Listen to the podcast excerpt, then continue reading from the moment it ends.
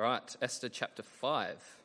Uh, on the third day, Esther put on her royal robes and stood in the inner court of the palace in front of the king's hall. The king was sitting on his throne in the hall facing the entrance. When he saw Queen Esther standing in the court, he was pleased with her and held out to her the gold scepter that was in his hand. So Esther approached and touched the tip of the scepter. Then the king asked, What is it, Queen Esther? What is your request? Even up to half the kingdom it will be given you. If it pleases the king, replied Esther, let the king, together with Haman, come today to a banquet I have prepared for him. Bring Haman at once, the king said, so that we, we may do what Esther asks. So the king and Haman went to the banquet Esther had prepared. As they were drinking wine, the king again asked Esther, Now what is your petition? It will be given you. And what is your request? Even up to half the kingdom, it will be granted. Esther replied, My petition and my request is this. If the king regards me with favor and is pleased, uh, and if it pleases the king to grant my petition and fulfill my request, let the king and Haman come tomorrow to the banquet I will prepare for them. Then I will answer the king's question. Haman went out that day happy and in high spirits. But when he saw Mordecai at the king's gate and observed that he neither rose nor showed fear in his presence, he was filled with rage against Mordecai. Nevertheless, Haman restrained himself and went home. Calling together his friends and Zeresh, his wife, Haman boasted to them about his vast wealth, his many sons, and all the ways the king had honored him, and how he had elevated him above the other nobles and officials. And that's not all, Haman added. I'm the only person Queen Esther invited to accompany the king to the banquet she gave, and she has invited me along with the king tomorrow. But all this gives me no satisfaction as long as I see that Jew Mordecai sitting at the king's gate. His wife Zeresh and all his friends said to him, Have a pole set up, reaching to a height of 50 cubits, and ask the king in the morning to have Mordecai impaled on it. Then go with the king to the banquet and enjoy yourself. This suggestion delighted Haman, and he had the pole set up. That night, the king could not sleep so he ordered the book of the Chronicles, the record of his reign, to be brought in and read to him. It was found recorded there that Mordecai had exposed Bigthana and Teresh, uh, two of the king's officers who had guarded the doorway, who had conspired to assassinate King Xerxes. What honor and recognition has Mordecai received for this? The king asked. Nothing has been done for him, his attendants answered. The king said, Who is in the court? Now Haman had just entered the outer court of the palace to speak to the king about impaling Mordecai in the pole he had set up for him. His attendants answered, Haman is standing in the court. Bring him in, the king ordered. When Haman entered, the king asked him, What should be done for the man the king delights to honor? Now Haman thought to himself, Who is there that the king would rather honor than me? So he answered the king, for the man the king delights to honor, have them bring a royal robe the king has worn and a horse the king has ridden, one with a royal crest placed on its head. Then let the robe and horse be entrusted to one of the king's most noble princes. Let them, uh, let them robe the man the king delights to honor and lead him on the horse through the city streets, proclaiming before him, This is what is done for the man the king delights to honor. Go at once, the king commanded Haman. Get the robe and the horse and do just as you, you have suggested for Mordecai the Jew, who sits at the king's gate. Do not neglect anything you have recommended. So Haman got the robe and the horse. He robed Mordecai and led him on horseback through the city streets, proclaiming before him, This is what is done for the man the king delights to honor. After Mordecai returned to the king's gate, oh, afterward, Mordecai returned to the king's gate. But Haman rushed home with his head covered in grief and told Zeresh, his wife, and all his friends everything that had happened to him. His advisers and his wife Zeresh said to him, Since Mordecai, before whom your downfall has started, is of Jewish origin, you cannot stand against him. You will surely come to ruin. While they were still talking with him, the king's eunuchs arrived and, buried, uh, and hurried Haman away to the banquet Esther had prepared. So the king and Haman went to Queen Esther's banquet, banquet. And as they were drinking wine on the second day, the king again asked, Queen Esther, what is your petition? It will be given you. What is your request? Even up to half the kingdom it will be granted. Then Queen Esther answered, If I have found favor with you, your majesty, and if it pleases you, grant me my life. This is my petition and spare my people. This is my request. For I and my people have been sold uh, to be destroyed, killed, and annihilated. If we had merely been sold as male and female slaves, I would have kept quiet, because no such distress would just, justify disturbing the king. King Xerxes uh, asked Queen Esther, Who is he? Where is he, the man who has dared to do such a thing? Esther said, an adversary, an enemy, this vile Haman. Then Haman was terrified before the king and queen. The king got up in a rage, left his wine, and went out into the palace garden. But Haman, realizing that the king had already decided his fate, stayed behind to beg Queen Esther for his life. Just as the king returned from the palace garden to the banquet hall, Haman was falling on the couch where Esther was reclining. The king exclaimed, Will he even molest the queen while she is with me in the, in the house? As soon as the word left the king's mouth, they covered Haman's face. Then Harbona, one of the eunuchs attending the king, said, A pole reaching to a height of 50 cubits stands by Haman's house. He had set it up for Mordecai, who spoke up to help the king. The king said, Impale him on it. So they impaled Haman on the pole he had set up for Mordecai. Then the king's fury subsided. That same day, King Xerxes gave Queen Esther the estate of Haman, the enemy of the Jews. And Mordecai came into the presence of the king, for Esther had told how he was related to her. The king took off his signet ring, which he had rec- reclaimed from Haman, and presented it to Mordecai and Esther appointed him over Haman's estate. G'day, Uni Church, and thank you, Ben. I'm not sure if politics is your thing. Maybe you thought really hard about yesterday before you went to vote. Maybe you're not a citizen or you're not yet of age or you forgot to enrol, and so you just kind of let the day go by, and maybe you were all the better for it. Uh, maybe you're just realizing right now that mum said you had to vote yesterday and you're realizing you haven't done it. Uh, one of the things about elections is that uh, they allow us to kind of step back and, in a big picture way, reflect on something that is true about our country. Like the, the fact that, that the sitting government ha- has been removed, that, that says something about us, about what we feel about uh, life and, and, our, and our nation. The fact that there's, there's a new party, that, that says something about what we want, what our, what our aspirations are. And, and I bring that up because as we do a post mortem like that on, the, on the, the government that's been and what's going to come ahead, uh, we can do a similar thing with Haman. We, we see in Esther this rise and this fall, and there's a post mortem that we need to do to ask what does that story say about him? That, that he went so high and fell so drastically. What does that say about him? The surprising thing that, that bubbles to the surface in the life of Haman is not so much his evil or, or his miscalculation or the plot against him. I think the thing that comes to the surface is his pride. And it's, it's important to set that out from the start because, you know, while we uh, probably don't share his penchant for evil or kind of world domination or killing Jews, uh, I want to posit to you that we do share in his vice of pride. And what are we to do with that? That we share in the pride of someone like that. What would God think about the pride in our hearts?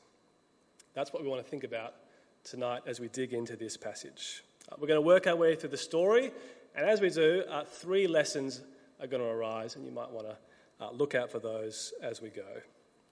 If you're ready, come with me and we'll dig in. If you're with us, uh, with us last week, the key movement in the plot was that Haman, who's the kind of prime minister of Persia, had struck a deal with the king to have the people of God killed. Remember, thousands of years ago, uh, Persia, massive global empire, and Israel have been scattered in exile uh, uh, years before. And so we watched as Mordecai pleads with Queen Esther to, to step in and plead with the king to save them. And the issue was that for Esther to do such a thing as that would be to risk her own life. The, the king's kind of like this mafia boss where uh, he calls you, but you're not allowed to call him. And so for Esther to go in and see him, it was risky. And so it's with a sense of trepidation as we pick up the story in chapter 5. She puts on her royal robes. She walks in and the king couldn't be happier. It's a good twist. Verse 3 He's so pleased uh, to see her that he says he'll do whatever she asks, even up to half the kingdom. And yet, after hearing this generous offer, uh, Esther invites him and Haman to dinner. Now, I'm not sure about you, but that, that feels like the moment to beg him for mercy, kind of vis a vis the genocide that he has the power to abort. Esther, would you like half the kingdom? Blank check. Not right now. How about dinner with a third wheel? That's her response. And it, it's strange. And it would be, it'd be kind of okay if not for the fact that she does it twice. So, what's going on? What, what is Esther up to? I think she's playing the man. Here's this king that, that loves to impress, he loves to show off his power and she is just reeling him in. If you've got a dad who won't buy you a puppy, uh, this is the hack. Kind of uh, convince him there's something you want to ask him, reel him in, and make him wait. That's how you'll get the dog. And so the trap is set for Esther with the king. What happens next? Verse 9, have a look.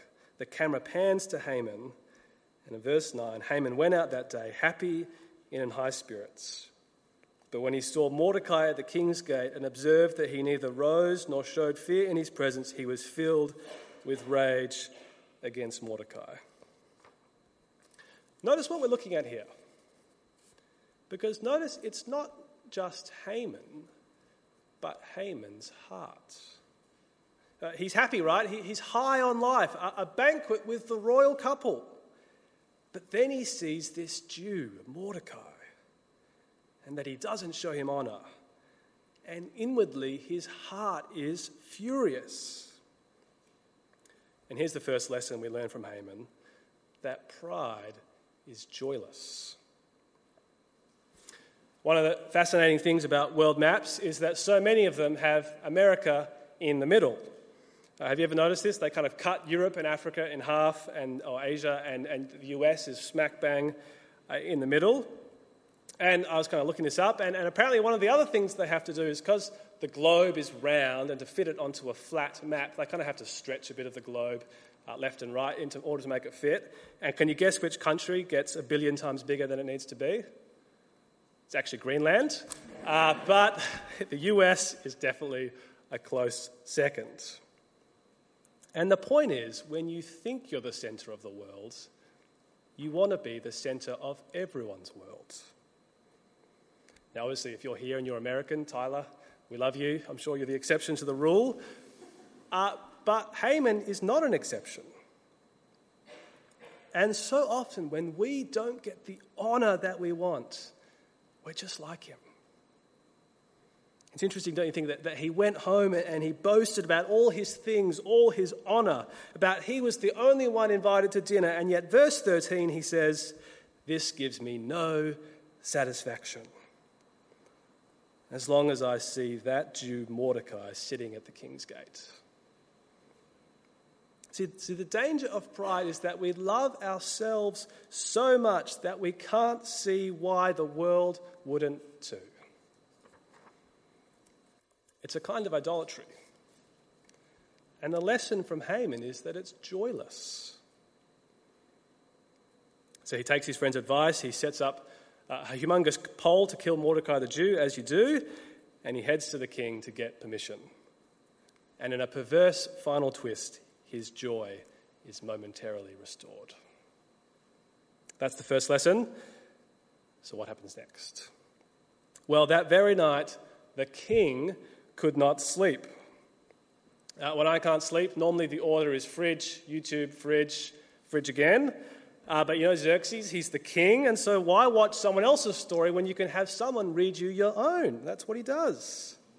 And so the, these servants bundle in with these, these huge chests of chronicles to, about his reign and all the things that he's done. They flick open a page at random, or so it seems, and it's about the story of Mordecai saving his life. And clearly the king can't remember because he's on the edge of his seat. What was done for this guy who saved my life? Well, nothing. We didn't do anything.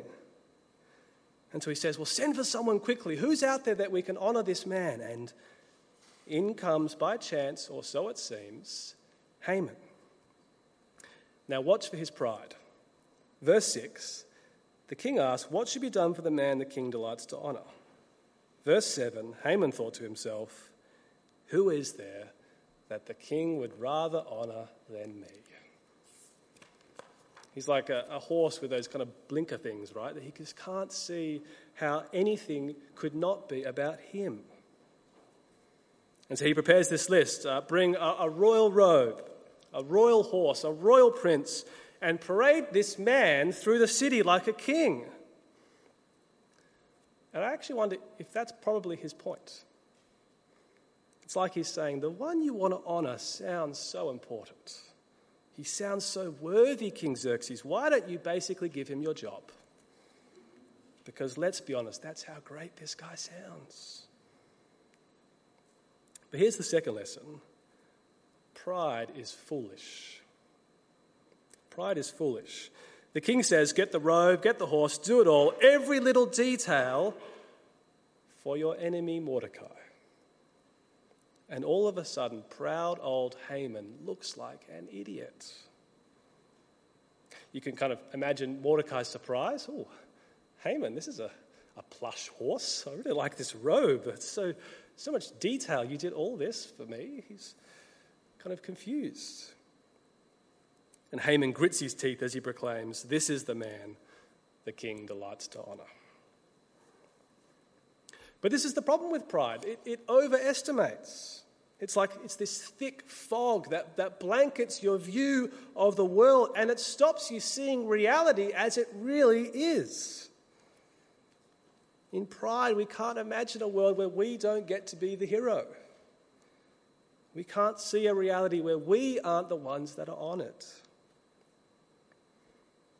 Uh, some of us maybe are a little bit more humble than that, but uh, C.S. Lewis points out even when we're humble, we're proud about the fact that we are.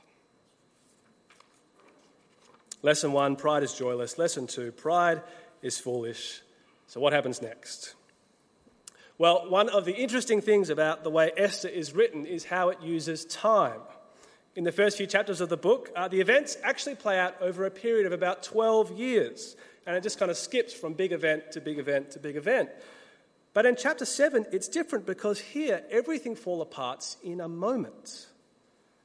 Uh, I was unpacking a box in the house the other day, and a toilet roll dropped, and it just went right down the hallway. And that is chapter 7. It just unravels rapidly. The key line is verse 13. Haman uh, rushes home in grief to his friends and family, and they say, verse 13, Since Mordecai, before whom your downfall has started, is of Jewish origin, you cannot stand against him. You will surely come to ruin. Uh, AKA, Haman, you really should have told us who he was, because his team is bigger than yours. And it's probably because his God is bigger than yours.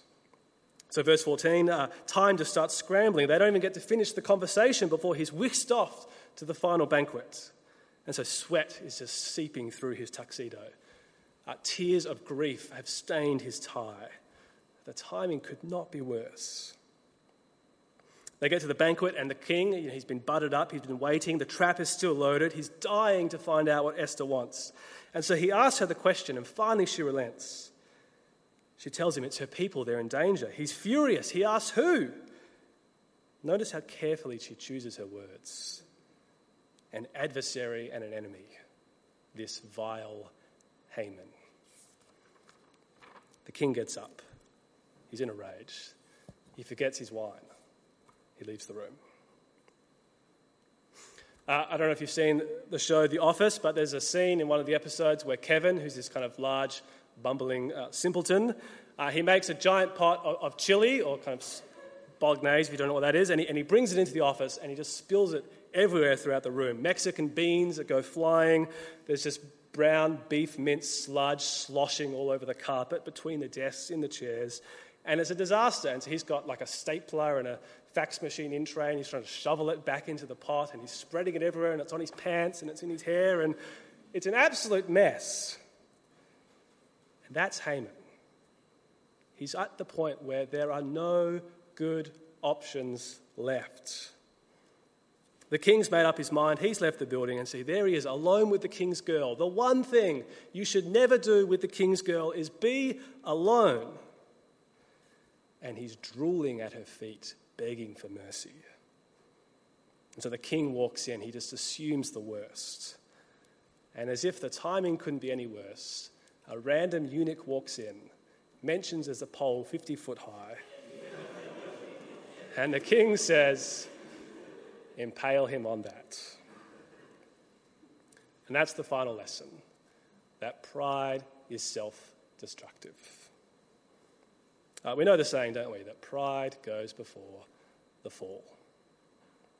In every relationship gone wrong, every career ended, every church imploded, every Christian who has sinned, we can almost guarantee that there is pride that never saw it coming. That there, there is just a part of us that sees the worst in others and only sees the best in us, that hazards flash past, that warning bells ring, and we don't listen. And we see that so clearly in Haman that, that he boasts about a banquet that is designed for his death.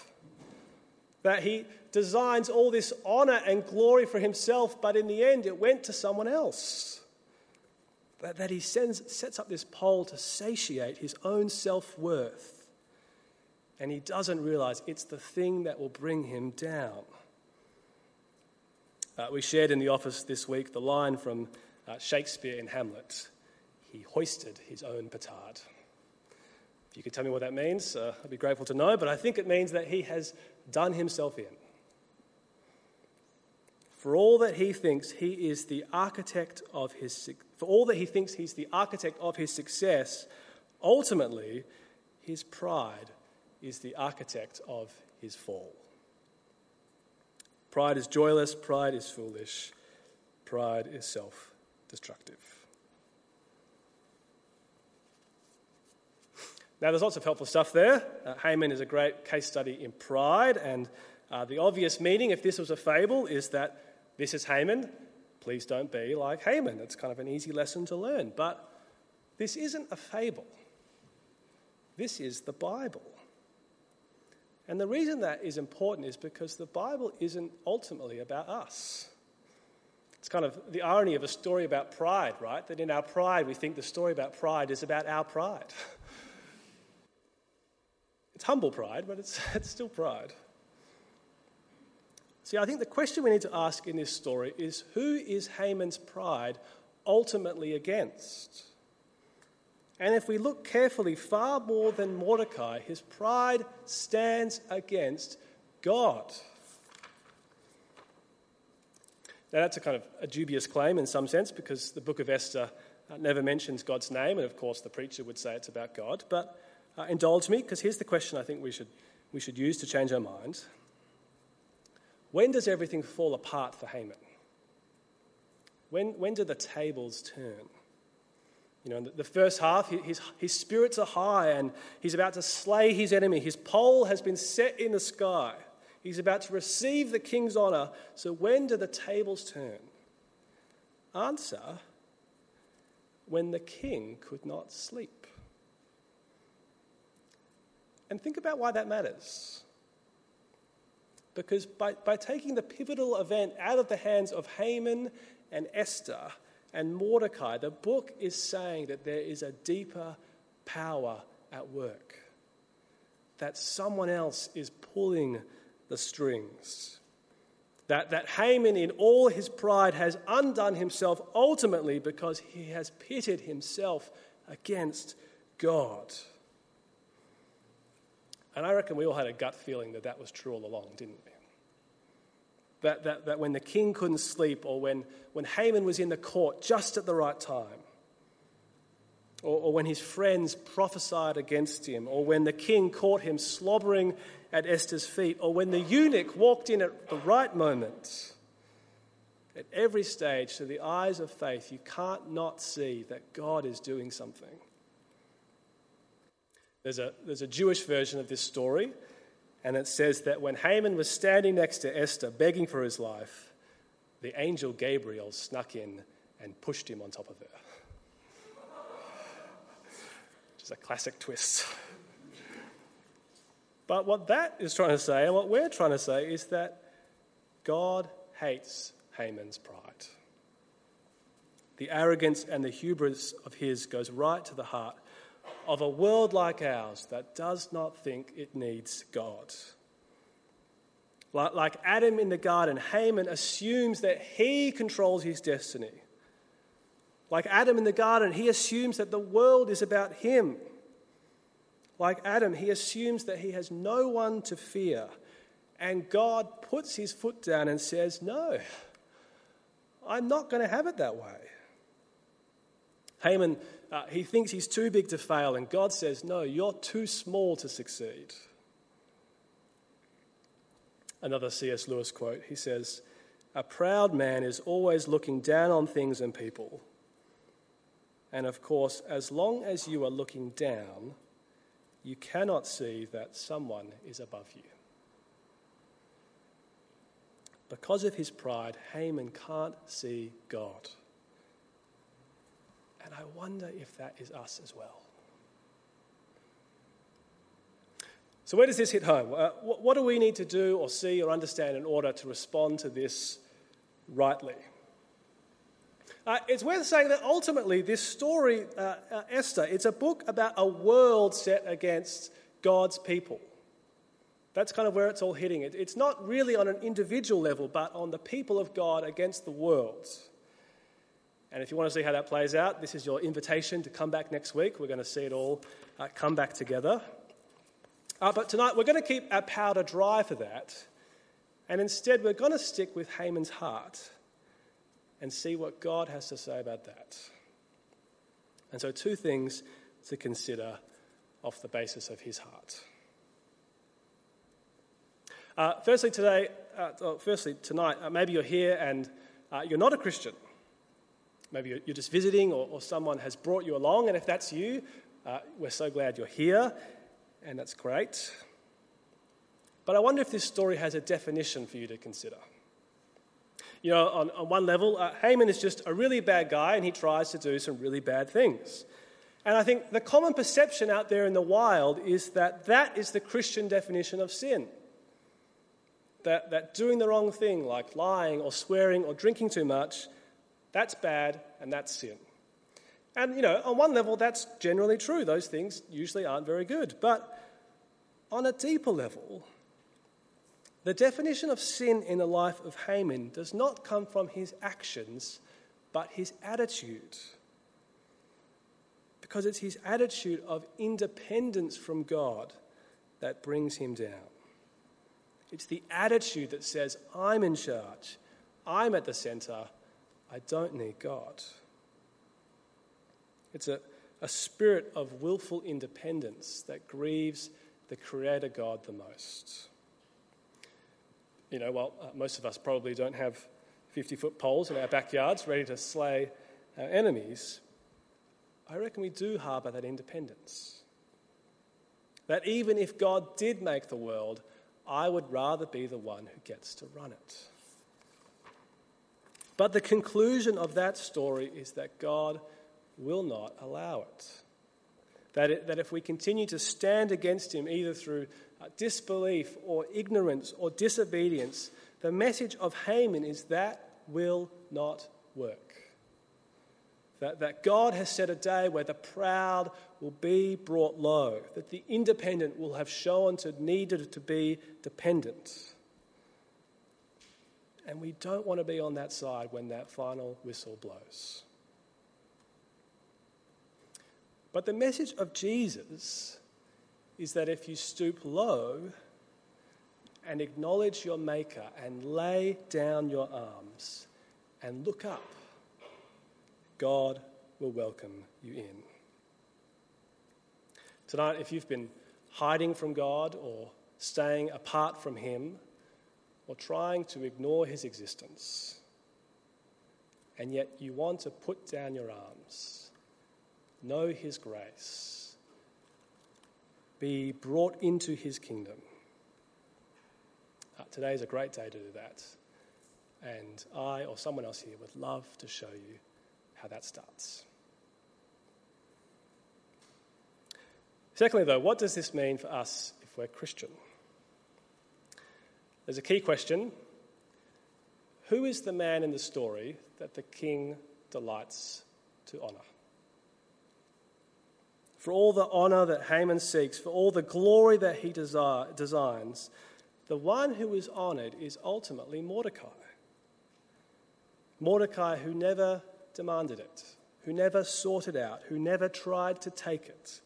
He is the one the king delights to honour. And if there is a moment in this passage that asks us to turn and think about the Lord Jesus himself, this is it.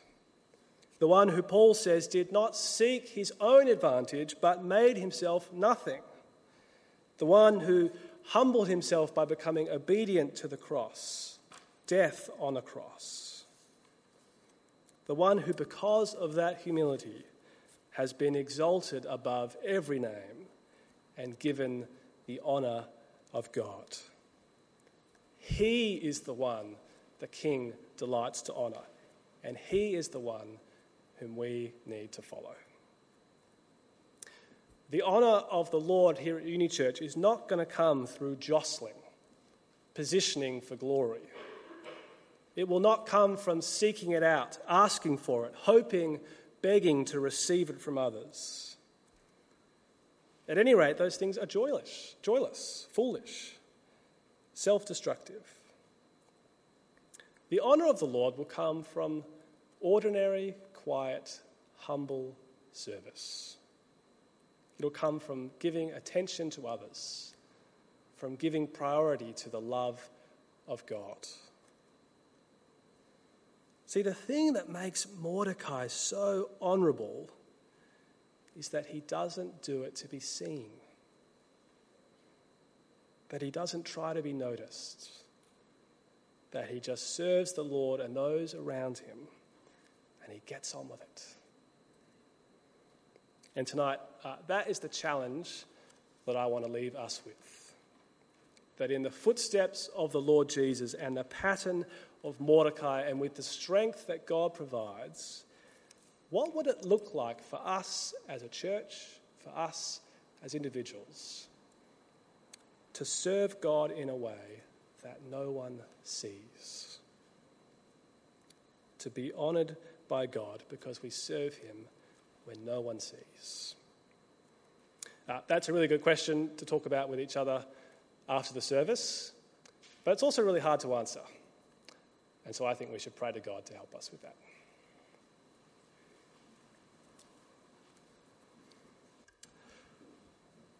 Father God, uh, you see deeply into our hearts and you know our pride, our foolish independence, and our disobedience, and our unwillingness to depend on you for all of life and forgiveness and salvation. You know that we seek our glory from one another that we seek glory from the world, that we prioritize our glory so often above you. Uh, but we know that you did not come to rescue those who are perfect uh, but you came to rescue those who would admit they don't have it together. And we pray for the power of your Spirit to be at work in us as we think about what it would look like to have the same mind as Christ Jesus, the one who did not consider uh, it an advantage to share in heaven just with you, but to come to earth and to die in our place. Amen.